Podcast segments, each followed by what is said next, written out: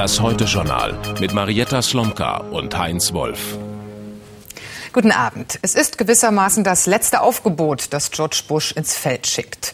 General David Petraeus, der US-Oberkommandierende im Irak, spricht zur Stunde vor dem Kongress in Washington.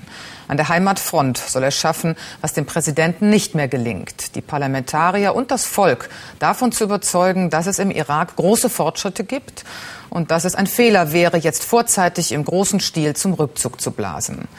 Es ist eine entscheidende politische Schlacht, in die der General zieht, und er tut es mit einer Doppelstrategie. Aus Washington Matthias Vornoff. Nicht eben zahlreich die Demonstranten rund ums Kapitol, aber eifrig. Ein Häuflein Unverdrossener zeigt Flagge für den Krieg, für den Sieg und für den General, der ihn erringen soll. Petraeus vertrauen wir, er kennt sich doch aus im Irak. Ich habe Petraeus Seele gekauft, triumphiert ein Gegendemonstrant im Buschkostüm.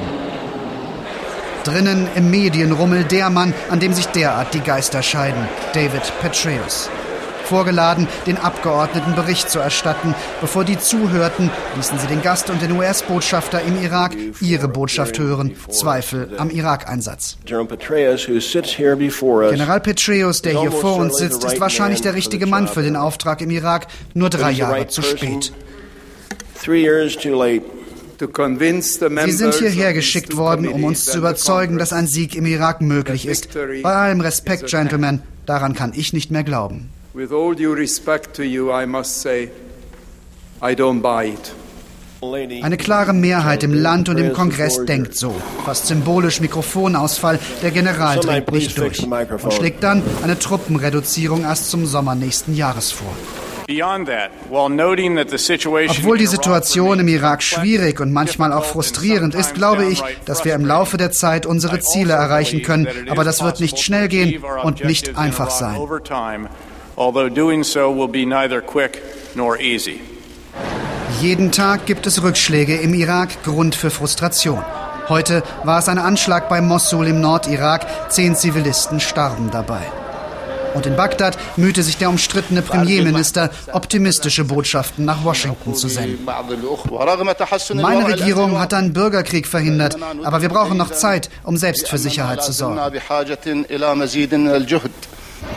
Ohne amerikanische Soldaten ist die instabile Situation nicht beherrschbar. Zwölf bis 18 weitere Monate mindestens werde das so bleiben, sagen Experten. Zeit gewinnen wollen deshalb Regierung und Militärs. Ein schneller Truppenabzug würde die Einheit des Iraks gefährden und eine Reihe gefährlicher Folgen haben. Zielkonflikte innerhalb der Armee kommen zur politischen Auseinandersetzung hinzu. Zu viele Soldaten seien im Irak gebunden, sagen führende Generäle. Die Weltmacht Amerika werde unflexibel dadurch. Reservisten, wie hier im Trainingscamp, sind nur noch begrenzt rekrutierbar. Die Fortsetzung der Petraeus-Strategie trifft auch hier auf Grenzen. Die Weltmacht sucht nach der richtigen Strategie im Irak. Vor dem Kapitol in Washington ist Klaus-Peter Siegloch für uns auf Beobachtungsposten. Klaus-Peter, der General will Zeit gewinnen. Wird ihm das gelingen? Ich glaube schon und vor allen Dingen wird Präsident Bush Zeit gewinnen, denn äh, seine Strategie ist es jetzt natürlich, den, äh, die 30.000, die äh, eventuell zurückgezogen werden, dann bis Mitte nächsten äh, Jahres, äh, die sind kein wirklich großes Zugeständnis, das Präsident Bush macht, denn äh, es hat bisher schon, die, das Pentagon hat bisher schon, äh, ist bisher schon davon ausgegangen, dass sie ab April gar nicht mehr genügend Soldaten für den Irak haben. Und es hat natürlich ein weiteres Innen, einen weiteren innenpolitischen Vorteil. Äh, die doch durchaus schon kritischen Republikaner, also die Parteifreunde von Präsident Bush, die können durch diesen Rückzug etwas beruhigt werden. Hm, also war der Auftritt des Generals für Präsident Bush ein taktischer Erfolg? Ja, zumindest war ein Atemholen. Denn auf einem anderen wichtigen Be äh, Gebiet gibt es ja noch keinen großen Erfolg. Die offensichtlich unfähige Regierung Maliki, die bisher nicht dafür sorgen kann, dass die Gewalt im Irak sich verringert. Aber äh, auf der anderen Seite ist es so, dass äh, es auch für die Demokraten hier innenpolitisch schwieriger wird, den Präsidenten anzugreifen. Nach diesem Petraeus-Bericht die Demokraten haben eigentlich nur eine Möglichkeit. Sie können die Gelder für die Truppe im Irak sperren. Aber jetzt, nachdem sich erste Erfolge für die Truppe im Irak zeigen, da könnte das durchaus als eine Art unpatriotischer Akt empfunden werden von der Bevölkerung, wenn man der eigenen Truppe in den Rücken fällt. Danke nach Washington. Ähnlich besorgniserregend wie die Zustände im Irak ist die Lage in Pakistan. Das Grenzgebiet zum benachbarten Afghanistan hat sich zu einem Ruhe- und Vorbereitungsraum für Al-Qaida entwickelt. Inklusive Terrorcamps, in die auch Interessenten aus Deutschland reisen, wie wir gerade erst wieder feststellen konnten. Präsident Musharraf bekommt das nicht in den Griff. Würde er allerdings ausländisches Militär zur Hilfe bitten, wäre das wohl erst recht sein politisches Ende. Im Herbst stehen Wahlen an, die er verlieren könnte.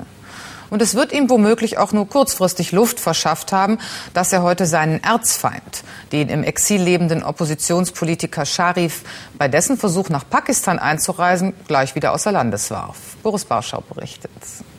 Das Exil einfach hinter sich lassen. Auf Nimmerwiedersehen London. Das war der Plan von Nawaz Sharif. Nach sieben Jahren Exil sieht er seine Chance auf eine triumphale Rückkehr nach Pakistan gekommen. Das ist Demokratie, das ist meine Mission, sagte er noch vor seinem Abflug. Erst vor kurzem erkannte ein oberstes Gericht in Pakistan Sharifs Rückkehr als ein unveräußerliches Recht an. Viele Anhänger verabschieden den Ex-Premier auf dem Flughafen. Nieder mit Musharraf skandieren sie. Fünf verschiedene Tickets hatte sich Sharif gebucht, um die pakistanischen Sicherheitsbehörden bei seiner Einreise zu verwirren. Nach seiner Landung in Islamabad umstellen Sicherheitskräfte das Flugzeug. Musharraf will 160 Millionen Menschen beschützen. Vor einem Mann, nämlich vor mir. Er ist zu allem fähig. Das Kriegsrecht für ihn eine Option. Wenn er aber das tut, ist er das erste Opfer. Pakistans Staats- und Militärchef Musharraf hatte Sharif 99 bei einem Militärputsch aus dem Land gejagt. Musharraf steht innenpolitisch unter großem Druck. Der General plant, sich für die anstehenden Wahlen im nächsten Jahr für weitere fünf Jahre als Staatschef bestätigen zu lassen, ohne dabei auf das Amt des Oberbefehlshabers der Armee zu verzichten. Pakistan ist Atommacht. Bereits vor einigen Wochen hatte Pakistans Ex-Regierungschefin Benazir Bhutto mit Musharraf über eine demokratischere Verfassung Verfassung verhandelt, doch der lehnte die Zusammenarbeit mit Bhuttos Volkspartei ab. Die Islamisten im eigenen Land wollen Musharraf nicht akzeptieren und besetzen am 10. Juli die Rote Moschee. Nur mit Militärgewalt kann Musharraf diesen Aufstand niederschlagen. Seine Position im eigenen Land immer umstrittener. Staatschef und militärischer Oberbefehlshaber, dies lässt die pakistanische Verfassung eigentlich nicht zu. Und am Nachmittag bekommt Ex-Premier Sharif nach seiner Landung in Pakistan zu spüren, wie Musharraf die Demokratie auslegt. Er schiebt den Oppositionspolitiker einfach nach Saudi-Arabien ab. Ein Beamter liefert die Begründung dazu. Ich bin hier, um Sharif festzunehmen. Wir werfen ihm unter anderem Geldwäsche im großen Stil vor. Das gleiche noch einmal schriftlich. Die Abschiebung des Konkurrenten nur ein Punktsieg für Musharraf. Ruhe für Pakistan bedeutet dies aber sicher nicht. Der Terrorbedrohung in Deutschland am besten zu begegnen ist, darüber wird in der Berliner Koalition weiter kontrovers diskutiert. Besonders umstritten bleibt die Online-Durchsuchung. Und damit beginnen die Nachrichten Heinz Wolf. Ja, die Union macht da weiter Druck. Die SPD sagt dagegen, vor einer Entscheidung müsse erst noch einiges geklärt werden, technisch wie auch rechtlich. Näher sind die Positionen bei der Bestrafung von Terrorausbildungen. Unionsfraktionschef Kauder wies die rechtlichen Bedenken von SPD-Justizministerin Zypris zurück und sagte, es müsse klar sein, wer sich zum Terroristen ausbilden lasse, erfülle einen Straftatbestand. SPD-Generalsekretär Heil stellte klar, man sei sich in der Sache einig, aber das Ganze müsse rechtsstaatlich geprüft werden. Bei einem Selbstmordanschlag im Süden Afghanistans in der Provinz Helmand sind 25 Menschen getötet worden, mindestens 60 wurden verletzt. Ziel des Anschlags war offenbar ein ranghoher Polizeichef. Er überlebte das Attentat unverletzt. Die Region gilt als Hochburg der radikal-islamischen Taliban und auch des Heroinschmuggels.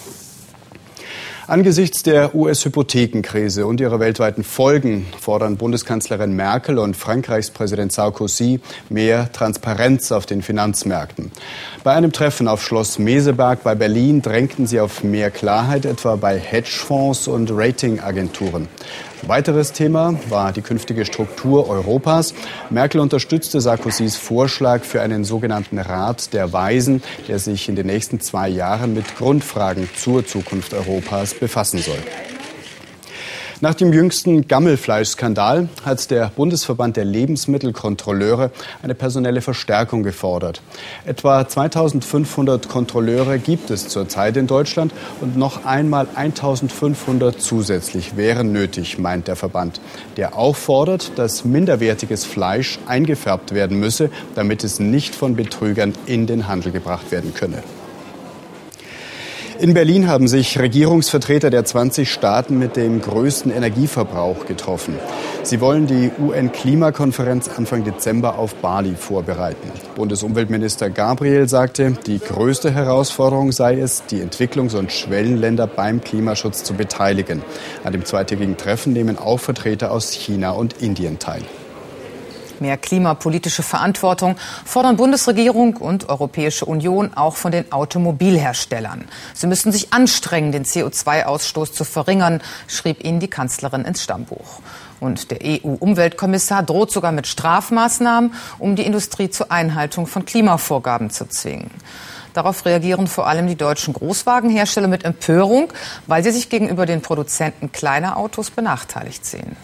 Zugleich präsentieren sie sich aber auf der internationalen Automobilausstellung, die diese Woche in Frankfurt beginnt, alle betont ökofreundlich. Manch Branchenbeobachter spöttelt schon, man könne meinen, bei der Autoshow handelt es sich diesmal um die grüne Woche. Lothar Becker berichtet. Alternative Antriebe sind der Trend der IAA. Alle Hersteller buhlen um das Image der saubersten Marke. Dabei gilt, je leichter ein Auto ist, umso weniger Sprit braucht es und umso weniger CO2 bläst es in die Umwelt. Bei großen Limousinen keine leichte Aufgabe. So könnte der Spagat zwischen Größe und Gewicht in ein paar Jahren aussehen. Der F700 von Mercedes-Benz. Die Studie zeigen wir hier weltweit zum ersten Mal in Fahrt. Sie hat einen kleinen 1,8 Liter Disotto-Motor. Der soll so kräftig sein wie ein Diesel und so sauber wie ein Benziner.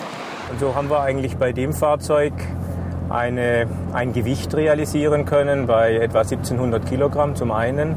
Zum anderen ergibt sich daraus dann ein Verbrauch der bei etwa 5,3 Liter liegt und umgerechnet sind es dann 127 Gramm CO2 pro Kilometer. Der F700 Technik der Zukunft, die so schnell noch nicht serienreif ist. In zwei Jahren immerhin sollen Hybridautos made in Germany zu kaufen sein. Autos mit einem zusätzlichen Elektroantrieb, hier rot markiert, der das Auto im Stadtverkehr bewegt. Bei Porsche, Audi und VW steckt er, und das ist neu, zwischen dem klassischen Motor rechts im Bild und dem Getriebe links. Im Normalbetrieb und beim Bremsen funktioniert er wie ein Dynamo und lädt die Batterie. Je nach Bedarf trennt das System den Verbrennungsmotor automatisch vom Antrieb und schaltet ihn ab. Gleichzeitig übernimmt der Elektromotor die Arbeit. Der Drehzahlmesser fällt mitten in der Fahrt auf Null. Viel mehr bekommt der Fahrer von der Hybridtechnik nicht zu spüren. Bei einer Geschwindigkeit von momentan 53 Kilometer pro Stunde fahren wir rein elektrisch, ohne Emissionen.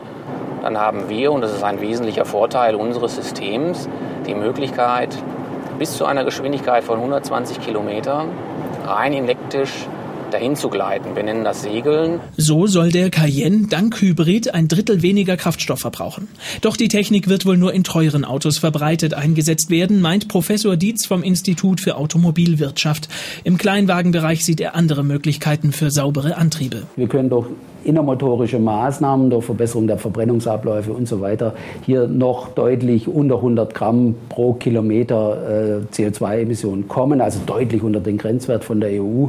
Und zum Zweiten ist die Hybridtechnologie natürlich eine relativ teure Technologie. Das heißt, Hybrid äh, kostet etwa zweieinhalb bis dreieinhalbtausend Euro mehr als ein konventioneller Benziner und das bezahlt im Kleinwagen kein Mensch.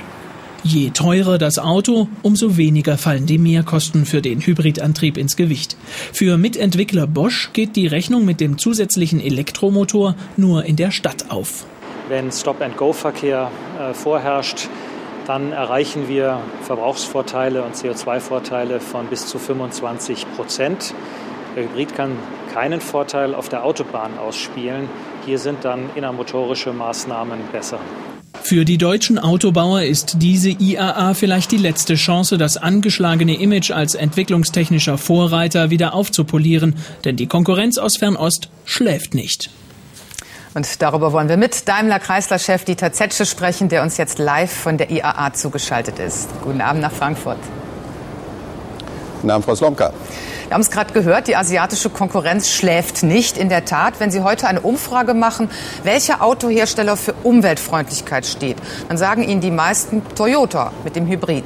Ist das nicht sehr bedauerlich, dass die Deutschen, die Erfinder des Automobils, heute mit innovativen Technologien von den Japanern überholt werden?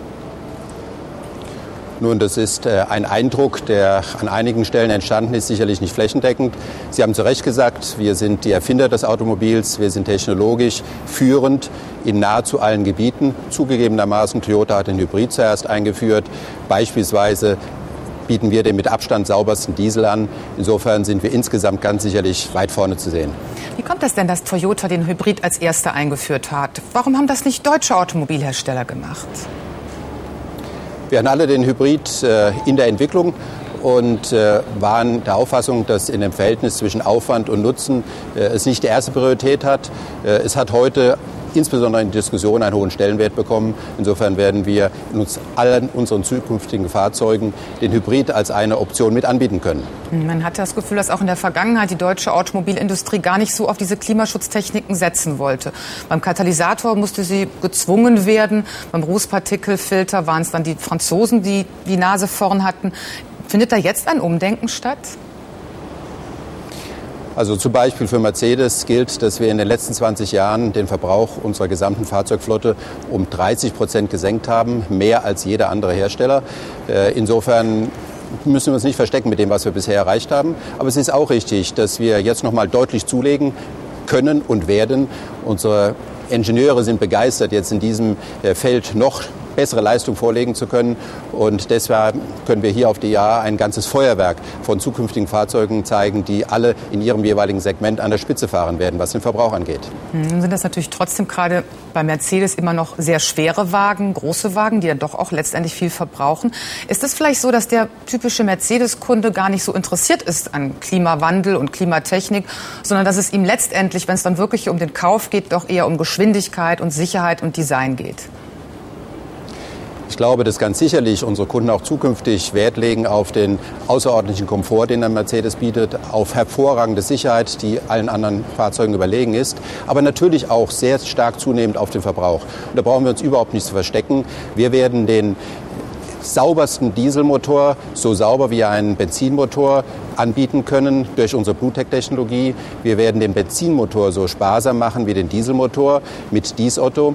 Und wir kombinieren das mit dem Hybrid. Und was dann möglich wird, ist fast nicht zu glauben. Nämlich eine S-Klasse, wie sie hinter mir steht, wird mit einem Verbrauch von 5,4 Liter auf 100 Kilometer hervorragende Fahrleistung bieten können und den Komfort und die Sicherheit, die man von Mercedes erwartet und gewohnt ist. Dann wird Öl immer knapper. Irgendwann wird es es gar nicht mehr geben. Autofahren wird also immer teurer werden. Was glauben Sie? Kann man da eine Prognose machen? Wann, 10, 20, 30 Jahre, werden wir alle Autos fahren, relativ regulär, die gar nicht mehr auf Benzin und Diesel setzen, die also gar kein Erdöl mehr brauchen? Wir sind in dieser Entwicklung ja äh, schrittmachend. Wir haben mehr als 100 Fahrzeuge mit Brennstoffzellen weltweit im Einsatz und äh, haben schon mehrere Millionen Testkilometer abgespult. Diese Fahrzeuge sind technisch heute schon hervorragend äh, in der Lage, ohne Benzin, ohne Diesel, mit Wasserstoff sehr, sehr effizient zu fahren, emissionsfrei. Äh, wir müssen noch an der Wirtschaftlichkeit arbeiten und werden in äh, sicherlich äh, dem vor uns liegenden zehn Jahren in größerer Zahl diese Fahrzeuge aus dem Showroom zu dem Kunden im Verkehr sehen. Herr Zetschen, danke für das Gespräch. Ihnen vielen Dank, Frau Slomka. Und mit der Automobilbranche geht es jetzt auch weiter, Heinz. Zu den unerfreulichen Themen dieser Branche gehören auch Plagiatsvorwürfe. Valerie Haller in Frankfurt. Im Moment gibt es einige Wirbel um einen chinesischen Hersteller. Ja, und zwar um einen, der zwei Autos gebaut hat, die BMW und Daimler Chrysler so richtig in Fahrt bringen. Ursprünglich wollten die Chinesen die beiden Modelle gar nicht ausstellen. Jetzt sind sie da. Auf der IAA könnte es also zum Eklat kommen. Die chinesischen Billigmarken drängen auf den Markt. Vielleicht hätten deutsche Hersteller damit gar kein Problem, wenn sie nicht ihren eigenen Marken so ähneln würden. Der Nobel zum Beispiel, sagt Daimler Chrysler, sieht aus wie der Smart. Und der CEO aus demselben chinesischen Haus erinnert BMW an seinen X5. Daimler Chrysler droht mit einer Klage. BMW hat sie schon eingereicht, will den Vertrieb des CEO in Deutschland stoppen. Der Deutschland-Importeur der beiden chinesischen Modelle der Marke Sangyan kann den Wirbel nicht so recht nachvollziehen. Hier kann über eine Gleichheit von diesen beiden Fahrzeugen überhaupt nicht die Rede sein. Ich glaube, BMW kennt das Auto nicht. Passanten in der Augsburger Innenstadt jedoch sehen das ganz anders. Mir gefällt es eigentlich ganz gut, weil es, äh, glaube ich, eine große Ähnlichkeit zu einem guten deutschen Produkt aufweist. Was wäre das denn? Wo, welche Ähnlichkeit sehen Sie? Ich sehe da ganz eindeutig einen BMW X5. Der Verband deutscher Automobilhersteller sagt, er wird nichts gegen den CEO und den Nobel unternehmen. Dafür müsste schon ein Gerichtsentscheid vorliegen. Der Auftritt auf der IAA jedenfalls wird zur Nagelprobe für problematische chinesische Modelle. Valerie nach Frankfurt. In Deutschland kommen immer weniger Kinder zur Welt. Das zeigen die neuen Zahlen des Statistischen Bundesamtes. Je Frau sind es statistisch gesehen 1,33 Kinder. Und damit dauert der Trend für Gesamtdeutschland, also seit der Wiedervereinigung, an. Im vergangenen Jahr wurden 672.700 Kinder geboren. Das sind 13.100 weniger als im Jahr zuvor. Und das entspricht einem Rückgang von 1,95 Prozent. Die Geburtenrate sank vor allem im Westen. In Ostdeutschland blieb sie konstant. Die Frauenfußball-Weltmeisterschaft in China hat begonnen und die deutsche Mannschaft schaffte zum Einstand einen sehr deutlichen Sieg. 11 zu 0 gegen Argentinien war der Endstand im Eröffnungsspiel in Shanghai. Stimmungsvoll und farbenfroh war bereits die feierliche Ouvertüre, doch die anschließenden 90 Minuten übertrafen alle Erwartungen, zumindest aus deutscher Sicht. Aufbauhilfe gab es gleich zu Beginn. Argentiniens Torhüterin Korea legte sich nach elf Minuten den Ball ins eigene Netz. Die Weltmeisterinnen in überragender Spiellaune. Kerstin Garefrekes mit dem 2 zu 0 und anschließend Melanie Behringer mit einem frechen Solo zum 3 zu 0. 24 Minuten erst gespielt. Dann begann die Zeit von Birgit Prinz. Drei Treffer insgesamt von der deutschen Spielführerin. Da wollte ihre Frankfurter Mannschaftskollegin Sandra Smisek offensichtlich nicht nachstehen. Auch ihr gelangen drei Tore, ehe die unglücklich agierende Torhüterin Korea das Spiel so beendete, wie es angefangen hatte. 11 zu 0, der höchste WM-Sieg aller Zeiten. Bundestrainerin Silvia Neid hatte heute nichts zu bemängeln. Auch in der Klassik gilt, um ein Millionenpublikum zu erreichen, genügt es heute nicht mehr hochbegabt zu sein. Der Musiker muss sich auch vermarkten lassen, was natürlich umso leichter fällt, je interessanter die Persönlichkeit des Künstlers ist. Insofern ist die französische Star-Pianistin Hélène Grimaud ein Glücksfall für die Marketingabteilung. Sie erregt nicht nur durch ihren eigenwilligen Stil Aufmerksamkeit, sondern sie ist auch noch schön, wild, ein bisschen geheimnisvoll und eine Frau, die mit Wölfen tanzt. Jetzt tourt sie durch Deutschland und zum Auftakt spielte sie heute in Dresden. Claudio Armbruster hat sie dort getroffen.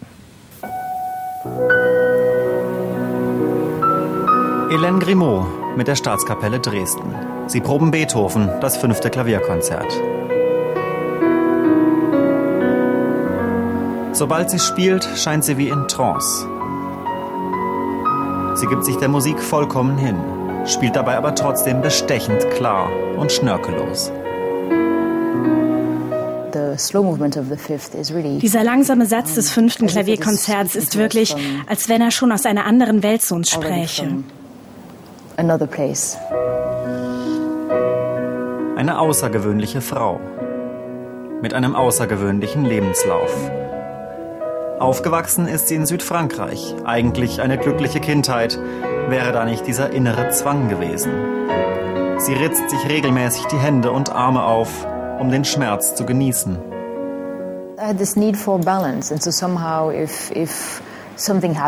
Ich hatte dieses zwanghafte Bedürfnis nach Symmetrie. Wenn ich mich an einer Seite verletzte, fühlte ich mich besser, wenn ich mich auch an der anderen Seite verletzte. Das hat doch etwas mit dem Drang zur Perfektion zu tun. Aber ich wusste nicht, wie ich den ausleben sollte. Deswegen war die Musik für mich wirklich die Erlösung. specific trait of mind. And this is where music was such a, uh, you know, salvation for me. Durch das Klavier wird ihre überschüssige Energie produktiv. Mit neun Jahren fängt sie an zu spielen, mit zwölf studiert sie am Konservatorium in Paris.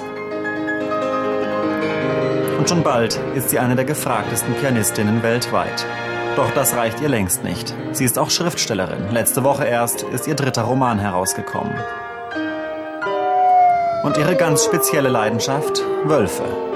Vor zehn Jahren gründete sie in der Nähe von New York ein Reservat zur Erhaltung bedrohter Wolfsarten. Doch dann wurde auch ihr die Dreifachbelastung, Pianistin, Schriftstellerin und Wolfszüchterin, zu viel. I changed my life ich habe mein Leben radikal geändert. Ich habe New York verlassen und bin zurück nach Europa gekommen. Jetzt habe ich mehr Zeit und das brauchte ich wirklich, weil ich nicht mehr so ein schizophrenes Leben führen konnte und wollte.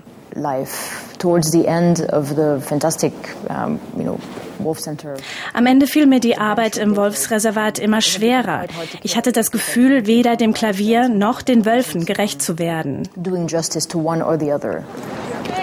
Gemeinsam mit der Staatskapelle Dresden und dem neuen Chefdirigenten Fabio Luisi beginnt sie heute ihre Deutschlandtournee in der Semperoper. Doch vorher durften wir ihr noch beim Üben zuschauen. Sie singt unbewusst mit, atmet lautstark, leidet.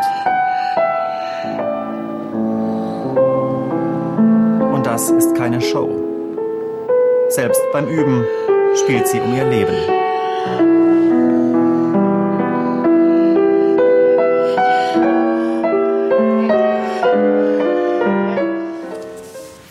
Das war's im Heute-Journal. Die nächsten Nachrichten gibt es wieder in Heute Nacht um 23.50 Uhr mit Norman Odenthal. Und gleich nach dem Wetter geht es im ZDF Montagskino weiter. Dabei spannende Unterhaltung und auf Wiedersehen bis morgen.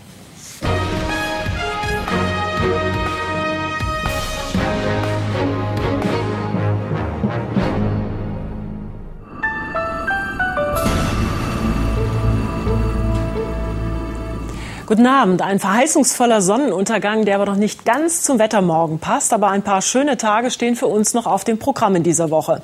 Aber das aktuelle Programm, das hat erstmal Regen im Ablauf, der mit Wolken und diesem Tief in ziemlich rasantem Tempo Richtung Südosten zieht.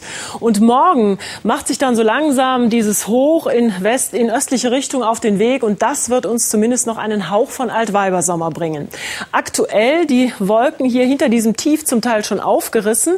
Es gibt einige kräftige Sturmböen, vor allen Dingen an der Nordsee und auch zum Teil auf den Bergen bis Windstärke 9 oder 10. Und wenn wir das Radarbild dazu schalten, dann sieht man, dass der Regen noch nicht ganz am Alpenrand angekommen ist, aber es wird nicht mehr lange dauern. Und auch im Norden sind noch einige kräftige Schauer oder auch noch etwas Regen unterwegs. Morgen wird es dann an der Küste recht freundlich werden. Der Wind nimmt im Laufe des Tages weiter ab, aber sonst hält sich die Sonne doch noch etwas bedeckt und vor allen Dingen so vom Vogtland bis zum Alpenrand kann es zeitweise noch regnen. Der Regen wird aber im Laufe des Tages schon weniger.